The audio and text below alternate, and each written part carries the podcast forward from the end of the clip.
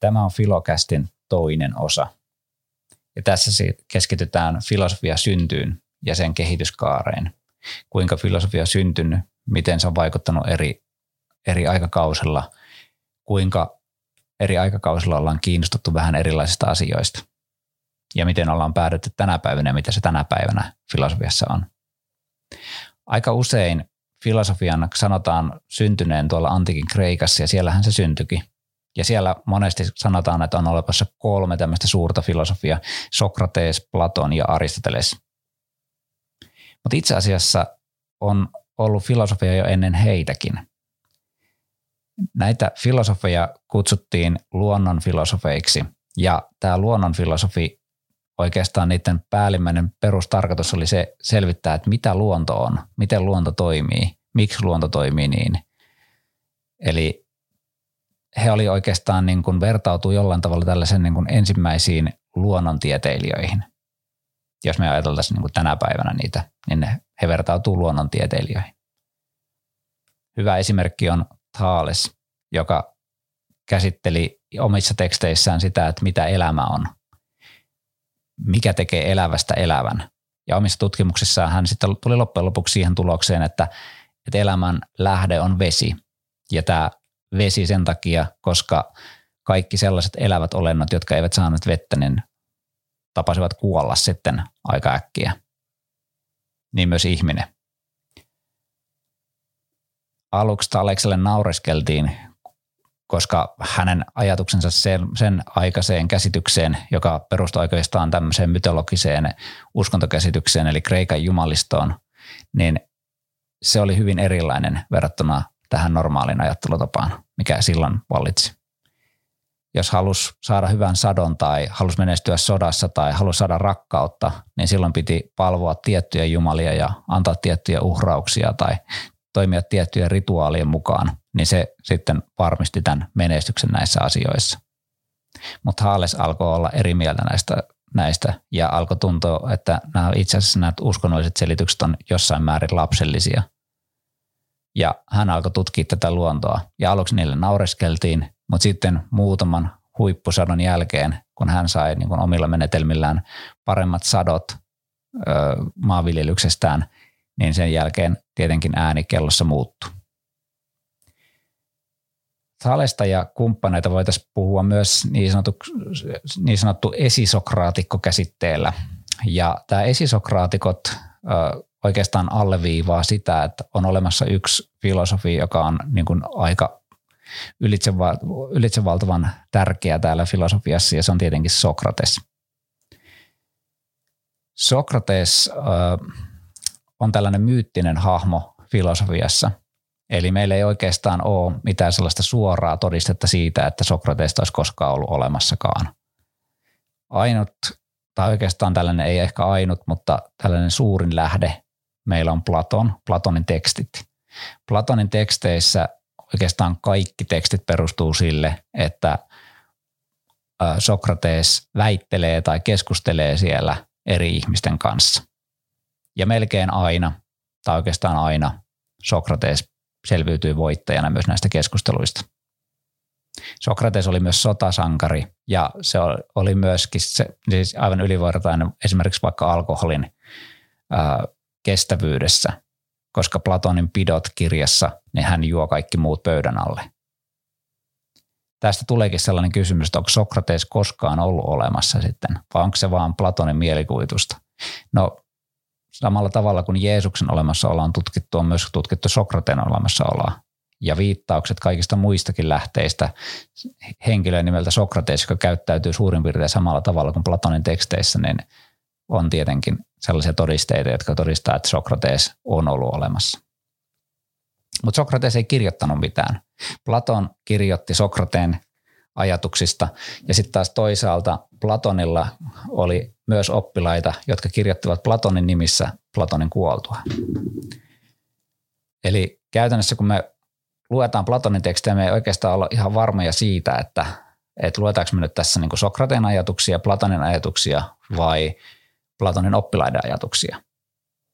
Koska tähän tuohon aikaan oli tyypillistä tosiaan se, että oppilaat kunnioittivat omaa oppisänsä ja koska he kunnioittivat sitä niin paljon, niin he eivät voineet ottaa omiin nimiinsä niitä tekstejä, vaan he antavat ne oman oppisensa nimiin.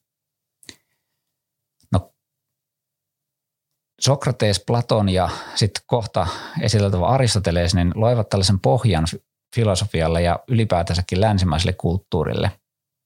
Sen niminen historiatsija kun Albert Whitehead on esimerkiksi sanonut, että länsimäinen historia on oikeastaan vaan reunahuomautuksia Platonin filosofiaan. Ja se pitää itse asiassa aika hyvin paikkansakin. Platon on esittänyt aika pitkälti kaikki ne kysymykset, mistä me ollaan edelleen tänä päivänä kiinnostuneita. Vaikka, että mitä tieto on tai miten meidän pitäisi toimia erilaisissa tilanteissa, tällaiset eettiset pohdinnat – tai minkälainen on hyvä yhteiskunta, hyvä valtio, miten se koostuu ja niin edelleen ja niin edelleen. Platonin oppilas oli Aristoteles ja Aristotelesta voidaan oikeastaan pitää taas tällaisena ensimmäisenä luonnontieteilijänä tai ensimmäisenä biologina. Aristoteleen tietenkin tällaiset niin ansiot on hyvin moninaiset. Hän ajatteli niin kuin että hän tulee saavuttamaan jossain vaiheessa tiedon kaikesta. Ja hän tutki kaikkea. Mutta erityisesti hänet tullaan niin kuin tämmöisenä luonnontieteilijänä, jos ajatellaan, että miten hän eroaa Platonista. Platon taas enemmän niin kuin pyrki tämmöisiin, ää, miten nyt sanotaan, idealistisiin ää, mielikuviin.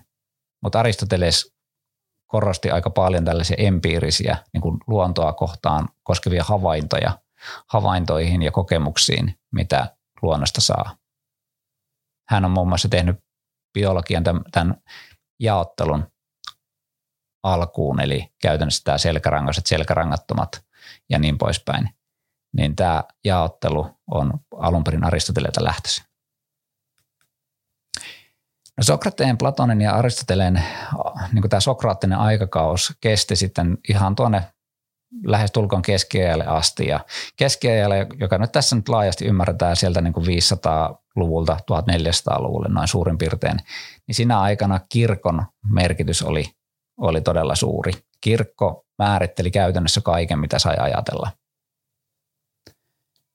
Hyviä puolia tietenkin tuossa on, oli se, että, että kirkko muodosti tällaisen yliopistojärjestelmän, mitä me voidaan kiittää siitä, että nyt meillä on vaikka erilaiset yliopisto, yliopistot eri kaupungeissa – joissa tehdään sitten ansiokasta tieteellistä työtä. Mutta tuohon aikaan se yliopiston ajattelu ei ollut niin vapaata, mitä se tänä päivänä on. Silloin kaiken takana piti olla Jumala. Ja se korostui tietenkin myös kaikessa tässä niin kuin keskiä ja filosofiassa.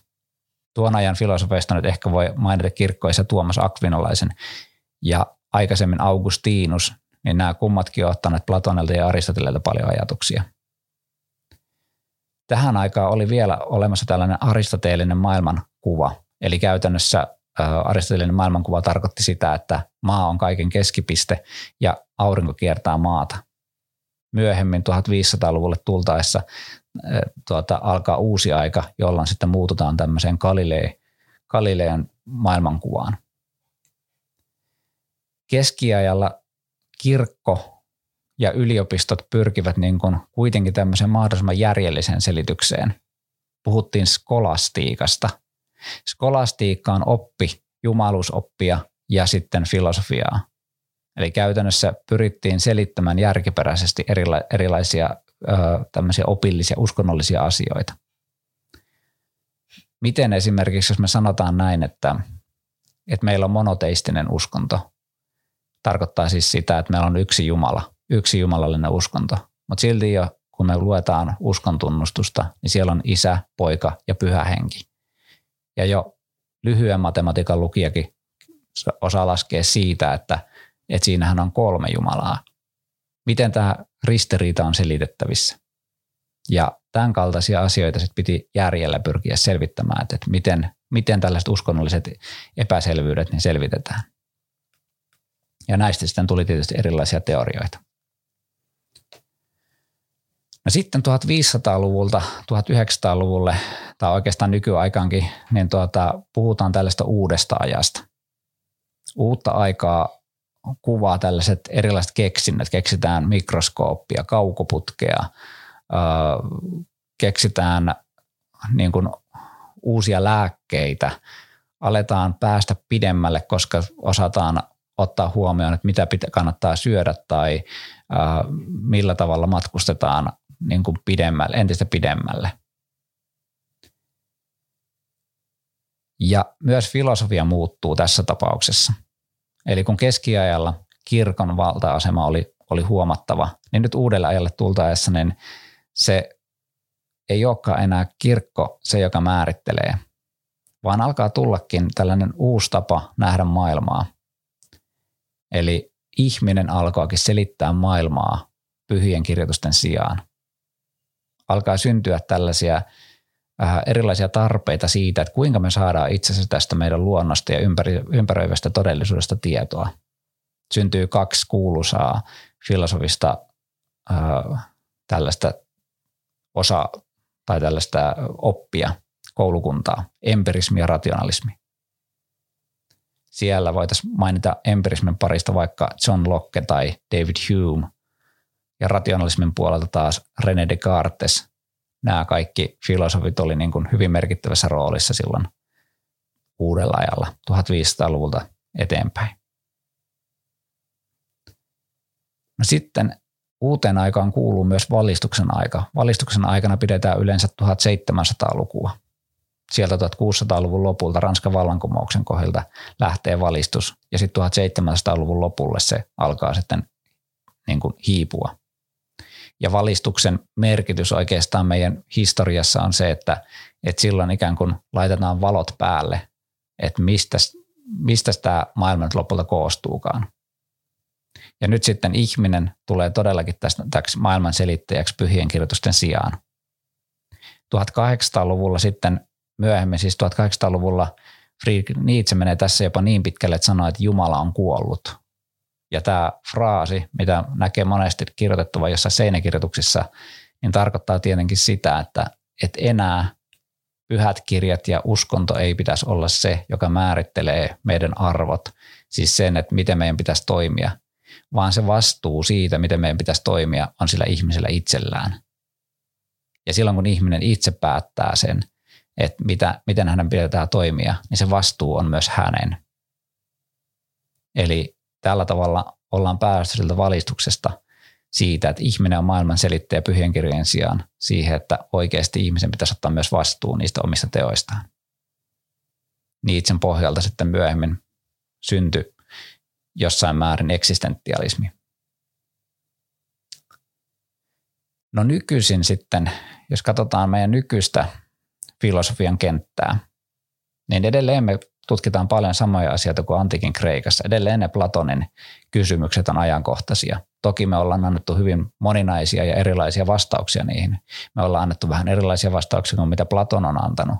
Mutta edelleenkin jotkut Platonin ajatukset on siellä voimassa, puhumattakaan Aristoteleeksesta. Tänä päivänä ehkä tämä filosofian rooli korostuu enemmän tämmöisessä, mitä nyt sanotaan, erityiskysymyksissä. Vaikka siinä, että miten robottiauton kanssa pitäisi toimia. Jos se ajaa ihmisen päälle, niin kenen siinä on vastuu. Tai sitten jos me puhutaan niin kuin tieteestä ylipäätänsä. Filosofia on tiede, mutta filosofia on tiede, joka määrittelee sen, että mitä tiede on. Filosofiassa määritellään tieteen kriteerit – ja jos te päädytte yliopistoon opiskelemaan, niin yliopistossa teille tulee luultavasti eteen tieteen filosofian kurssi, koska teidän pitää osata tuottaa tieteellistä tietoa ja myös tunnistaa lähteeksi sellaiset tie- tieteelliset lähteet, jotka noudattaa tätä tieteellisen tiedon kriteerejä. Tänä päivänä myös pohditaan paljon oikeudenmukaista yhteiskuntaa. Mikä tekee yhteiskunnasta oikeudenmukaisen? Minkä takia joillain tietyillä ryhmillä on etuoikeuksia verrattuna johonkin toiseen ryhmään.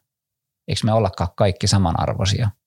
Miksi minä saan opettajana kohdella tiettyjä opiskelijoita eri tavalla? Aristoteles määritteli oikeudenmukaisuuden käsitteen, että eri, erilaisia on kohdeltava eri tavalla ja samanlaisia samalla tavalla. Ja tämä ohje nimenomaan koskee esimerkiksi vaikka nyt tuossa opiskelijoiden kohdalla sitä, että jos jollakin opiskelijalla vaikka lukihäiriö, niin on oikeudenmukaista, että opettaja antaa vaikka lisäaikaa kokeessa tai antaa muistiinpanot etukäteen tai mitä näitä nyt onkaan, tällaisia tukitoimia.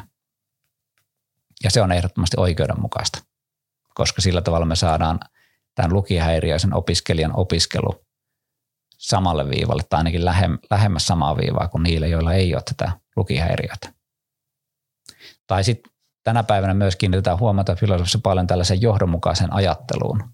Eli logiikassa lähdetään päättelystä, että me päätellään oikein. Me ei tehdä virheitä meidän päättelyketjuissamme.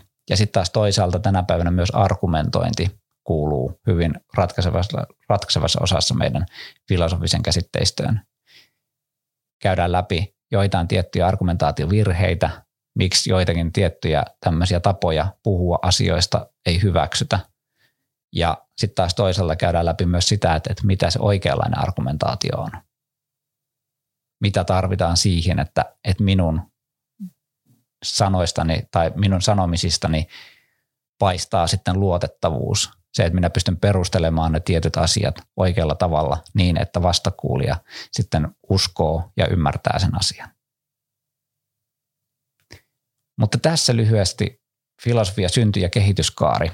Toivottavasti viihdyit tällä filosofian matkalla ja ensi kerralla mennään taas aivan erilaisiin asioihin. Siihen asti kuulemiin.